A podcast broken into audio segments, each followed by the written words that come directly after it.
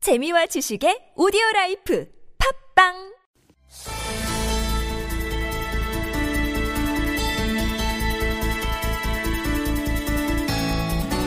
네, 새누리당이 부구옥 영산대 총장을 당 윤리위원장에 임명했습니다. 그런데 임명 사실이 전해짐과 동시에 바로 논란이 일고 있습니다. 이른바 강기훈 유서대필 조작 사건의 2심 배석 판사였던 점 이 전력이 밝혀졌기 때문인데요. 자, 많은 분들이 아시겠지만 강기훈 씨는 지난해 5월 이 사건과 관련해서 대부분으로부터 무죄 판결, 확정 판결을 받았죠. 그래서 24년 만에 누명을 벗은 바가 있습니다. 자, 이 문제 어떻게 봐야 될까요? 자, 판사 출신으로 19대 국회의원을 지냈던 서기호 변호사 연결해서 이 문제 입장 들어보도록 하겠습니다. 여보세요? 예, 안녕하세요. 예, 안녕하세요. 자, 이, 그 2심, 어, 고등법원의 배석 판사였던 것으로 지금 이렇게 이제 그 알려졌는데요. 일단 이전부터 여쭤보겠습니다. 배석 판사라는 게 어떤 자리입니까? 예, 재판을 한 명이 하는 그 재판이 있고 세 명의 판사가 하는 재판이 있는데요. 단독 합의부 이렇게 부르는 그거죠? 단독 재판부, 또 예. 합의부 재판부 이렇게 부릅니다. 예, 예. 예, 합의부는 이제 세 명의 판사로 구성되는데 네. 통상은 경력이 제일 높은 재판장이 있고 예. 그 옆에 보좌하는 그런 배석 판사가 있는데요. 네네. 어, 1심 법원에서는 배석 판사가 굉장히 경력이 낮습니다. 아, 예. 통상적으로 사보 전소원을 수여하고 음흠. 곧바로 배석 판사로 해가지고 예, 예. 배우는 단계에 있는 거죠. 예. 그런데 예, 2심에서 특히 고등법원의 대속 판사는 네. 경력 한 13년 차 정도 됐을 때 네. 통상적으로 서울 고등법원 대속 판사가 되고요. 네네. 2년 정도 대속 판사를 마치면 네. 바로 지방법원 부장판사로 승진합니다. 예. 그러니까 상당한 경력인 거죠. 음흠. 그러면 이분 같은 경우는 2심 배석 판사, 고등법원 배석 판사였던 것으로 좀 알려져 있는데, 그럼 우리가 이제 흔히 상상하는 그런 배석 판사는 아니었다 이렇게 봐야 되는 겁니까? 예, 1심의 대속 판사는 말 그대로 배우는 단계에 있지만 예, 예.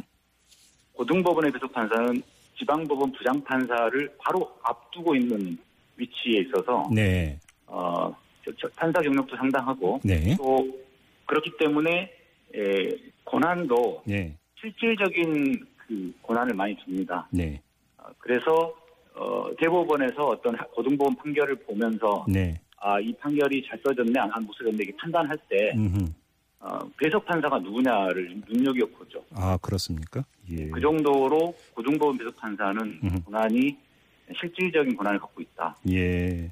봅니다. 그리고 또 한 가지는 이 부국 총장이 이제 그 새누리당 윤리위원장인데요. 부국 윤리위원장이 강기훈 씨를 범인으로 확신하는 회란 문서를 돌렸다 뭐 이런 얘기도 나오는데 이건 어떻게 봐야 되는 겁니까? 일반적으로 판사는 판결로 말한다 예. 이런 말이 있습니다. 예, 예, 예. 아, 결국 무슨 뜻이냐면 판결문 안에다가 이게 왜 유죄인지를 다 어, 써놓기 때문에 논리적으로 해놨기 때문에 굳이 더 추가로 뭐 언론 인터뷰를 한다든지 아, 예, 예. 뭐 별도의 문서를 회람 문서를 돌린다든지 예. 이런 일을 안 하거든요. 예, 예. 어, 그래서 뭐 어떤 판결에 대해서 사회적인 논란이 벌어지면 어, 판결문에 다 나와 있다. 음흠. 뭐 이렇게 이야기하고 사실상 판사들은 인터뷰도 안 하고 그렇습니다. 예, 예. 그런데 이 사건에서는 회란 문서를 돌렸다니까 네. 굉장히 이례적인 거죠. 네. 근데 회란 문서를 돌렸다는 게 어떤 의미인 거예요? 본인 입장에서는 그 당시에 이제 사회적으로 논란이 되니까 예. 아 자기 판결이 정당하고 옳다라는 네. 것을 이제 동료 판사한테 알리려고 예. 어, 했던 모양인데요. 네. 통상적으로는 어, 판결문에 다 나와 있으니까 네. 굳이 거기에 대해 해명하고 할 음. 진 않죠. 그리고 요즘 같은 경우는 그 아예 그 담당 그런 언론 인터뷰 같은 경우 요청했을 때 네. 공보 담당 판사라고 해서 예, 예, 예, 예. 또의 그, 그 업무를 담당하는 분이 따로 있습니다. 예. 또는 뭐 거기 해당 법원장님이라든지 이런 분들이 또 어떤 책임 있는 위치에 있는 분이 예. 그런 역할을 해야 되지 예, 예. 어, 사건을 담당했던 판사가 스스로 음. 어, 그 판결의 정당성을 알리고 뭐 네. 해명하고 예. 하는 것은 바람직하지 않다고 생각합니다. 그럼 알겠습니다. 그럼 이제 이런 분이 지금 이제 새누리당이 윤리위원장이 됐는데 그럼 부적절한 인사 이렇게 보시는 겁니까? 예, 윤리위원회에서는 이제 그 국회의원들의 어, 네. 윤리적인 문제를 심사하고 결정을 내리는 거지 않습니까? 일종의 이제 판단 기관이죠, 그것도. 예, 예. 그- 그렇기 때문에, 어, 판사로서 판단을 하, 는그 역할을 하던 했는데 그, 예, 예. 예, 강기훈 유소대필 사건에서 어, 잘못된 판결을 판단했던 분이 예. 거기에 대한 아무런 사과 말씀도 없으면서 음흠. 어, 그런 판단이 또 필요한 그러한 네.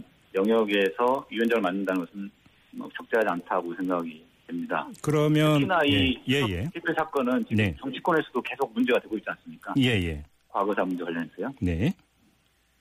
그러면 지금 그, 그 변호사님께서 보시기에는 그러면 이 인사 자체가 그 다시 재검토돼야 된다고 보십니까? 아니면 그 부구 그 윤리위원장이 이 문제에 대해서 입장을 밝혀야 된다고 보십니까? 어떤 어떤 쪽으로 가셔야 된다고 보세요? 어, 기본적으로는 어, 윤리위원장을 맡지 않는 게 네네. 바람직하다고 생각을 하고요. 예, 예. 그리고 만약에 맞는다고 한- 하더라도 어, 본인이 이 유서대필 사건에 대해서 진지한 사과를 먼저 선행해야 된다고 생각합니다. 알겠습니다. 자, 오늘 말씀 여기까지 듣겠습니다. 고맙습니다. 네. 네. 네, 지금까지 서기호 서기호 변호사와 어, 얘기 나눠봤습니다.